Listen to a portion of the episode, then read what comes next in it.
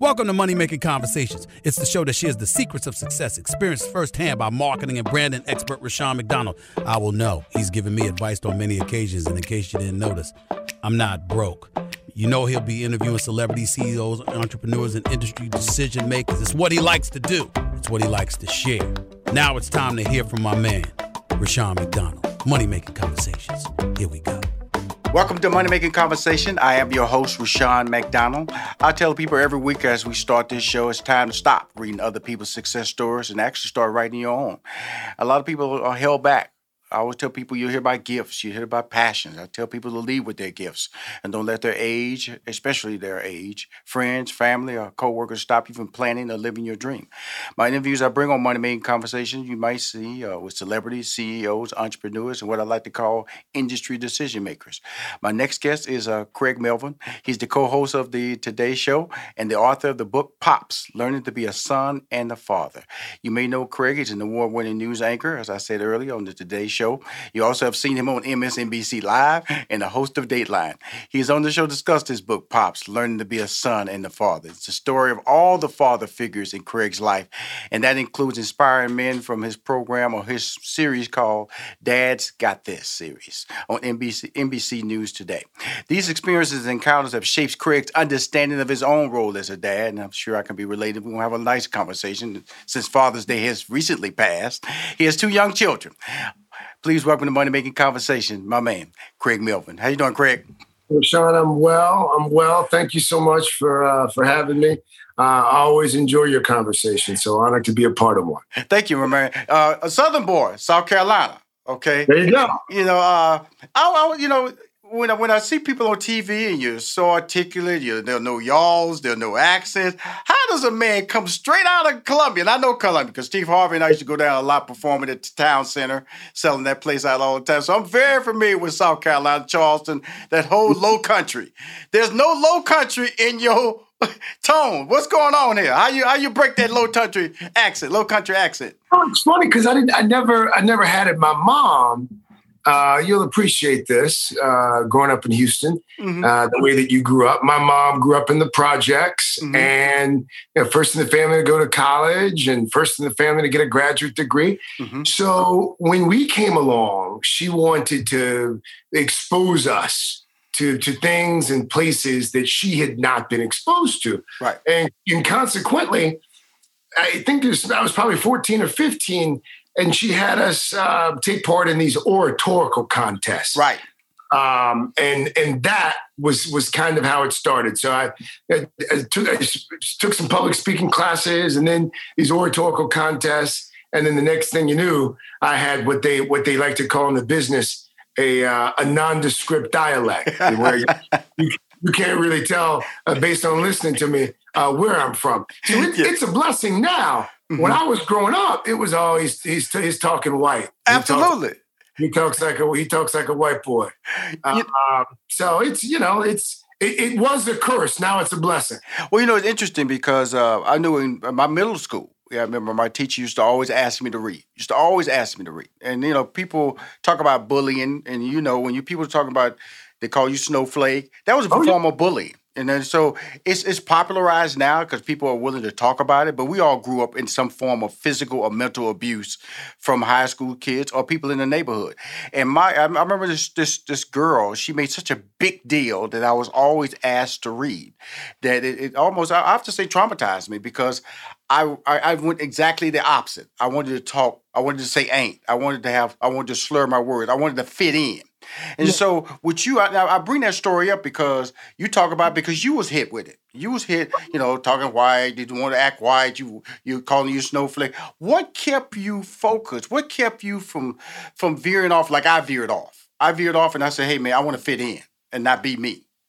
You know, I think it was, um, and I write about in the book, my mother, my mother really, Rushion, I mean, she, um, she, she kept us on the straight and narrow. At the time, Uh, we we resented the strictness. I mean, my mom, she knew all of our friends. Right. She knew all of the parents. Uh, we weren't allowed to stay out past, you know, during the week, maybe mm-hmm. nine o'clock, maybe mm-hmm. on the weekends when kids were going to parties and having fun. I was doing oratorical contests and church activities. And uh, I went to, in high school, I think I probably went to maybe three high school football games on Friday night. I just, I didn't, I grew up on a very tight leash. Right. Um, and, and part of it was my mother overcompensating for, for my father not being the kind of dad that he should have been. Mm-hmm. Uh, but part of it was mom knew, she knew back then, I think, kind of what it took. She was a school teacher. Then she went into administration. She knew what it took um, to to shape and mold uh, young black boys, especially. Right. And and that was it. Had it not been for her, had I grown up in, in another house, we wouldn't be having this conversation right now. Well, you know, in writing your book, you know, the book we're talking about, talking, interviewing Craig Melvin, his book, Pops, Learning to Be a Son and a Father. Is it because the fact that your father wasn't there, that she maybe overcompensated and wanted to make sure you didn't, you had a better life or you pursued the options, even though I knew she went to college? And I think yeah. at the age of twenty-two is when she became pregnant with you.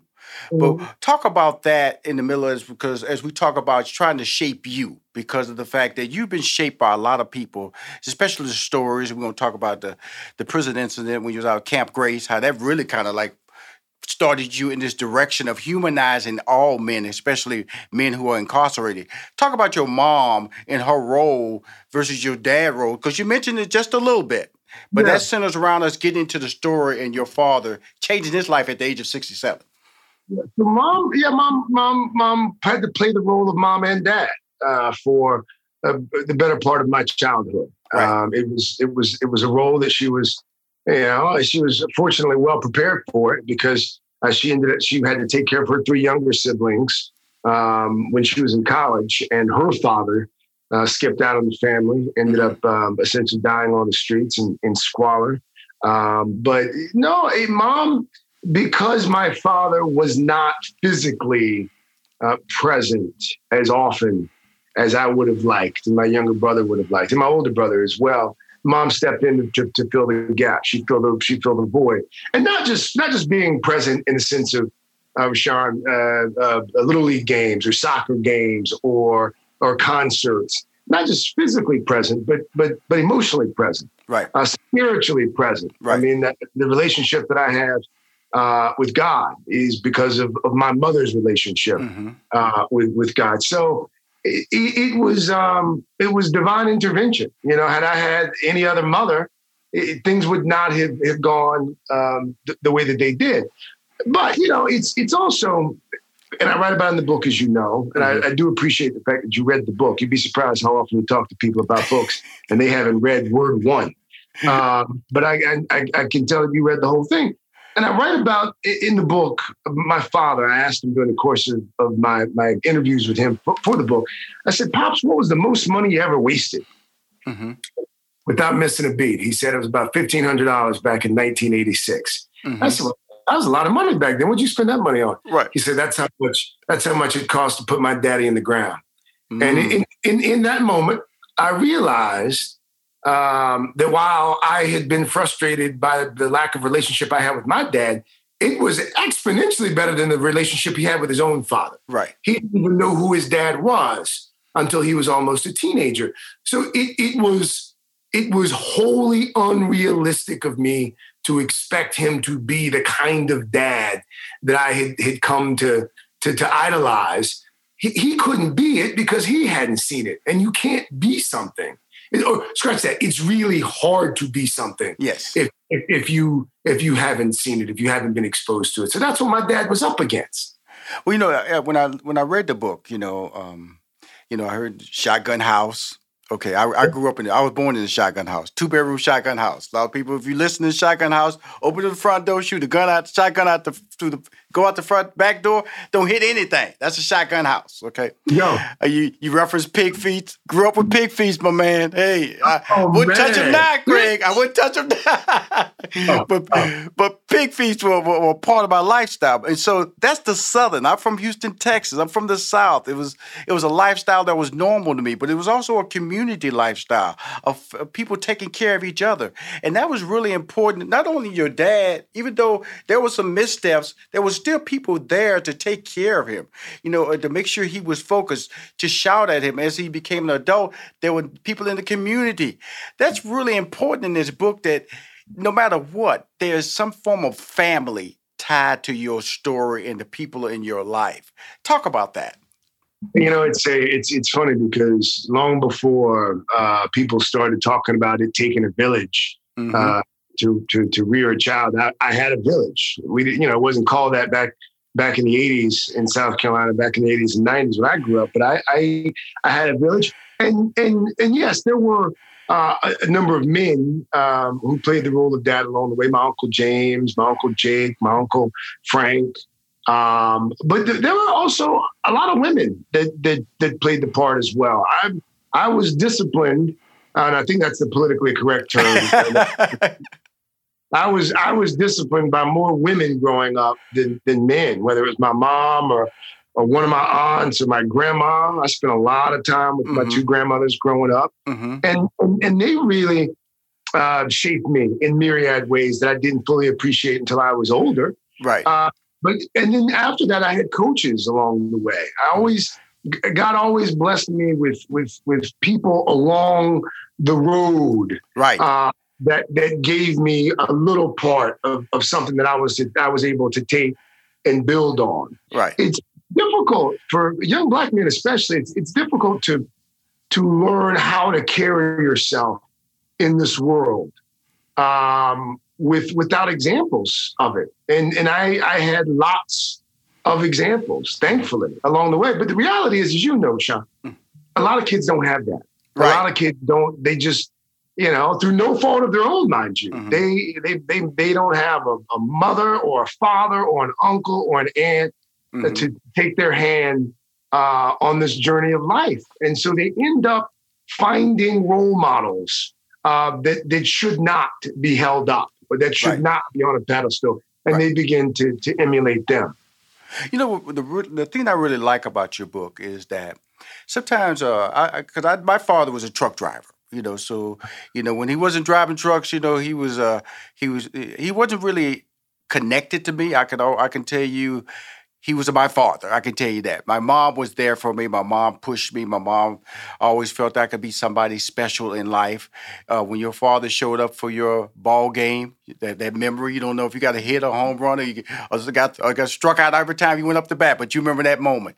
And then when your mom rescued you when you thought uh, you had uh, enter, entered early fatherhood, you know, those are two moments that really, I bring up those two moments, Craig, because despite of all the things we do in our life, there are always memories that really, some haunt people, some inspire people.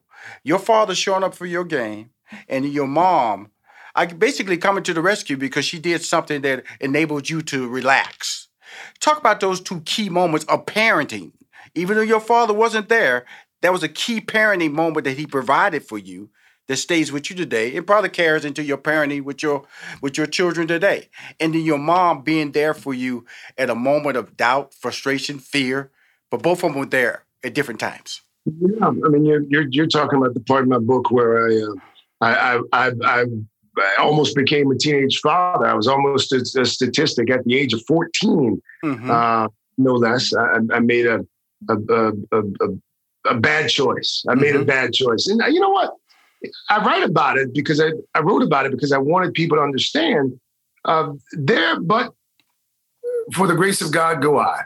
And, and, and, and I think a lot of folks can relate to this, this idea that, you know, there's that night or sometimes that day, but usually it's, it's that night where you went left, but you could have gone right. Right. You went right.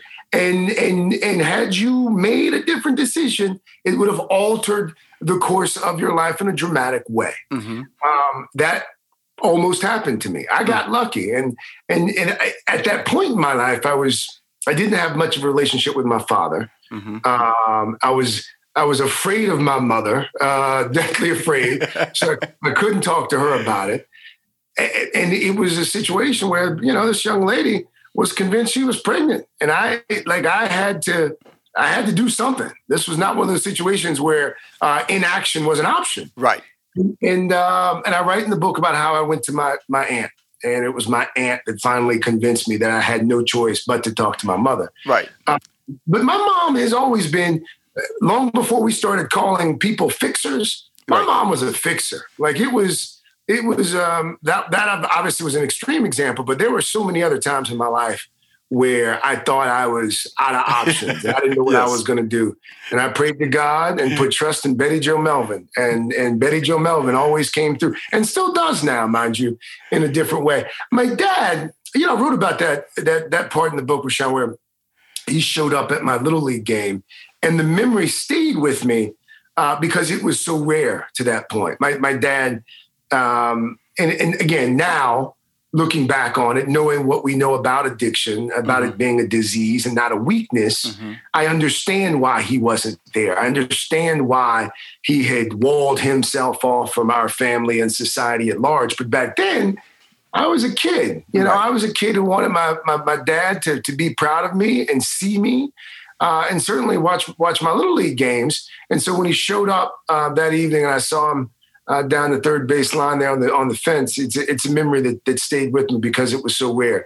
That being said, now um, he's everywhere. Like yes. I, you know, I, he was up two weeks ago. My son had a soccer game. My dad was right there with me on the sideline. uh, and thirty seconds in, my my boy hadn't scored a goal all season. thirty seconds in, dribble, dribble, dribble, dribble, dribble, shoot, score.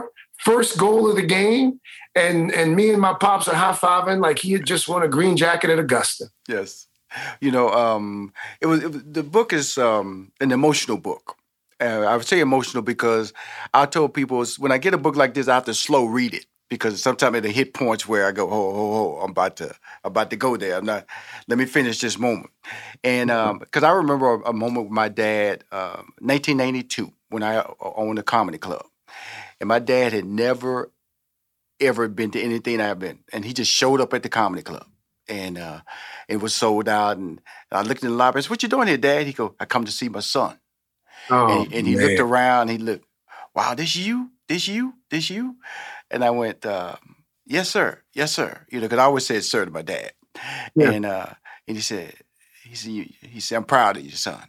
And um, and and like I said, this is this, because that's what the book did to me as a dad. Because when you start talking about incarceration, and you talk about remember you talked you said earlier, right turn, left turn, those turns. I, I always say that when I was in college, you know, you you pledged a fraternity, I pledged Omega Psi Phi, and you always do stupid things. I remember the, the big brother said, "We want some plants." Well, we didn't have no money. And so uh, I remember this it was this giant open field where they had plants back in the day. And me and my Lion brothers, we went and stole these plants, man. I mean, if you look back on it, Craig, from the freeway, you would have seen us running across this field with these plants, okay? So anybody could have went, what are those black dudes, boys doing right. running with all these giant plants? Right. And I had a little Fiat uh, X nineteen, which is a two-seater, and the trunk was in the front. So I had to put the f- plants in the front and it was blocking my windshield.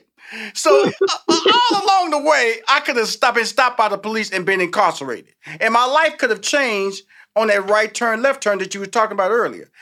You are meeting men who've done something far worse than what I've talked about, but they have made a mistake.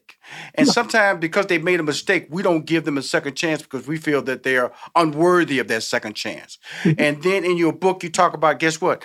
They are fathers too. Yep. Let's talk about that journey of, of you doing a story, I think basically changed your life. And it started with Camp Grace. Yeah, it was uh, one of the most impactful stories I've ever done. Uh, there's a... And I don't even remember how we found out about this camp, but um, I was probably reading some article in, in an obscure publication about this um, summer camp at a maximum security uh, prison in uh, California, Salinas State Valley Prison yes. is the name of the facility. And for one week every summer, um, they bring in about a dozen or so kids to basically have a, a camp experience with their dads. I mean, you know, arts and crafts, and they play games and they sing songs and they do all the stuff that you would do at a, at a camp. I mean, these kids are between the ages of, you know, seven or eight and, and fifteen or sixteen. Mm-hmm. And the, the guys who are part of the program have to um, exhibit good behavior for right. a full year. The, the, the camp is a, it's a privilege. And um, I went out and spent some time talking to these guys. And it ended up being just a, an emotional day because right. these these are men, first of all, most of them are not going to be getting out of prison. I mean, they've some of them have have, have been convicted of, of doing some pretty heinous things. Mm-hmm. Um, but the the two women that started the camp, um, both of their husbands were incarcerated, and consequently, mm-hmm. uh, weren't really a part of the, the, the child's lives. They would get the re- occasional visit, you know, on a weekend, and you've got the class, and but they weren't able to really be a part of the child's life. So they came up with this idea for a camp. And I talked to one of the guys out there, and I asked him the question. I knew a lot of people were going to be asking when they watched or, or read the story: how can someone um, accused of some of the things these guys were accused of? How, how in what universe do they deserve the right to yes. spend time with with a, with a child? Yes. And without missing a beat, uh, he said to me, tears in his eyes, um, they might be right. I, I may not deserve it, but you know what, Craig? My kids do. Right. My, ki- my kids deserve to know their father. They didn't do anything uh, wrong. They didn't make any bad choices. Uh, and his larger point, and I think this was just as valid, if we're serious about stopping uh, the, the, the prison pipeline that we always talk about, mm-hmm. uh, then, then we need to make sure that kids of, of incarcerated individuals have relationships with them. He spent a fair amount of his time talking to his daughter right. about choices, making yes. good choices, yes. not ending up where he ended up. Mm-hmm. Uh, it's a fantastic program, and it moved me. And it, it also moved me, uh, Rashawn, because you know, my grandmother, and it's the first line in the book, not to give away too much, but, you know, my, my grandmother, uh, now when I knew her, she was either going, yes. she was going to church, at church, or coming right. home from church. Like she yeah. she only loved the Lord. Yes. Uh, but apparently, long before I came along. Well, I'll tell you uh, what, Craig, just, just, just say she's a bootlegger. I don't want to give away no more than that. Just say she's a bootlegger. I don't want to give away the earlier part, okay? She's a bootlegger. Yeah. She was a bootlegger. She was a bootlegger. And um and and and got a second chance. Yes, she did. And had she not gotten a second chance, uh, who's to say w- whether I would be here right now? You know. Well, here's the thing I want to point out about that. Now, his grandmother was in the same jail that Martha Stewart was in. Yes. So she got how many chances has she's got? Okay, but, but in the same facility now, and so so when I when I when I read the book and I'm and and and I'm, I'm and it's it, like I said, it's an emotional journey because it's your story, but it's a relatable story because I remember when my younger brother was incarcerated in California, and uh, glass talking, and uh, and I was in tears, and and and he told me he couldn't cry. He said, "I wish I I can't cry. I, I can't. They can't." He said, "I can't." And my nickname is Ricky. He said, "Ricky, I can't cry. Because they see me crying out here, I, I pay a price when I go back inside." And in that book, you know, the gentleman you interviewed, he said, look, he said, thank God I have a cell by myself because yep. now I can cry. And yep. so I love the fact that you were humanizing people because we we see these, we see this, we see the violent sides, and nobody's trying to downplay that. But we have made mistakes. There are people on the other side of this that have to deal with it emotionally. These are kids. And like one of them said, look, um, it's all right early on when you're playing cards and you're playing catch. But when they become teens, the conversation becomes different. Yeah. And that's what fatherhood's all about, which leads to your whole life of being a father, being connected to your dad, and now being a present-day father. Let's talk about that, Craig. You know, it, it, um, I, I think that um, I think that you can be shaped by negative examples, yes. uh, um, just as much as you can be shaped by positive examples. In fact, I think in some instances, maybe even more so. Mm-hmm. So, you know, growing up, I, I didn't know the kind of man that I wanted to be. Um, I didn't certainly know the kind of father that I wanted to be. But up until a few years ago, I knew I didn't want to be anything anything like my dad. Yes. Um, and, and, and, and that was what, what motivated me personally and professionally, probably to a certain extent now that, I, now that I'm, I'm talking about it, but uh, no, it, it's, it's, it's funny because I have to remind my kids sometimes that I have a job and, and, and consequently I, I cannot be at their beck and call, uh, day and night, uh, because, you know, when my dad was there, when we were younger, it was it was big. Like it was a wedding or funeral yes. or graduation or that, that Little League game that I, I write about that I remember because it was so weird. Dad didn't show up for stuff, in part because he worked third shift at the post office, but in, in larger part because because of the addiction issues that he had. Mm-hmm. Um, so as a result, I've I've gone to the other end of the spectrum. So if you know, I'm there for soccer games, and my daughter yes. had a, a gymnastics recital last Sunday morning, and you know, so I'm, I'm physically present as often as and as much as I can be. You know, pick I do school pick up and drop up. I try to do it all because you know my dad didn't do any of it. Now, mm-hmm. now the problem that that that you create when you do that, and I, it took me a while to figure this out. I've created expectations. Yes. So if if I'm not there, it's like, oh, daddy's got to travel uh, for work. Well, daddy, why can't you, why, can you take a later flight? Or maybe can you go tomorrow? And I've had to say it a few times, you know, that it's the job that pays for, for all of this. you, know, you don't get to go to dance or you don't get to go to soccer if daddy's not hopping on planes. Absolutely. Right? Absolutely. So, So that that's the that's the that's the, the unfortunate part. But they're you know they're starting to understand. But it's funny as you become a parent, how you at some point become you become the kind of, of for me at least the kind of father that I used to mock. Yes, I hated when my dad would talk about you know how much something costs. And yes. We don't have money for this, and and and, we, and when we were younger, we didn't like it, he wasn't lying. Like we knew we didn't have a lot of money. We knew we had enough. With my kids. You know, I've, I've said a few times, well, we can't afford this. And my son, without missing a beat, will say, well, y- yes, we can. I mean, you can. And I'm like, and then you then you find yourself trying to come up with a, a new excuse. Like, uh, well, maybe we can afford it, but that we don't need it. You don't need that. Right, well, right, right, right. You know, so it's... Uh, it's hard. It's you know, hard. Craig, it, it, I know we're about to wrap up, but I want to bring up a very... um. A, a fun moment as a parent that I, I, I want to share with you because you wrote about it when your son climbed into bed and, you know, right. and then, then your kids, when they sleep, if you if you don't have kids, children, or if you got a very young child, yeah. when they climb into bed, they forget you in bed. They, they clear, Kids are the worst sleepers in the world, especially when they get that six to ten years of age. They're oh, the yeah. worst sleeper. And so when you said that in the book, you said you you you you, you may miss that. I remember when I talked to my daughter when she was like seventeen. I said, hey, won't you won't you hop in bed and watch a T V? She said, what you talking about?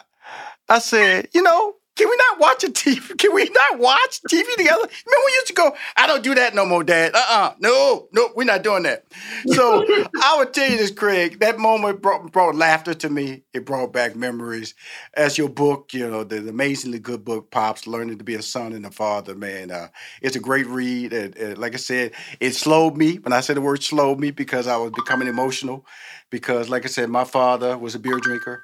My father worked hard as a truck driver. My father, like I said, was he in my life? I don't know. But did he shape me to be the man I am today? Yes, he did, because he had a role in it. And that, that role has made me to be the man I am. I like to believe I'm a good parent to my daughter, a good husband to my wife. And uh, those are the things that, that the stories that you tell out of this book, from the incarcerated to uh, in, individuals who raised you as a family, the community, and whether it's teachers who shaped you, as third grade teachers who shaped you, as as you go through life and, and you went to school and you, you didn't want to didn't want to shame your uncle when you didn't pledge Kappa Alpha Psi. But it was all good, man. I, I love your book, Craig. I want to appreciate you for putting it out there, man. Thank you. Thank you for your time. I've, I've enjoyed this conversation. You're very good at what you do. Thank you for having me. Okay, we talk soon, man. I'm gonna put this out. I got like I got a nice little social media. I'm gonna put that out there in my, my newsletter. We're gonna get that out there for you, okay, Craig? Thank you, sir. Be well, okay? All right, bye-bye. If you want to see or hear any of my interviews on Money Making Conversation, please go to money making conversation dot com. I'm Rushion McDonald. I am your host.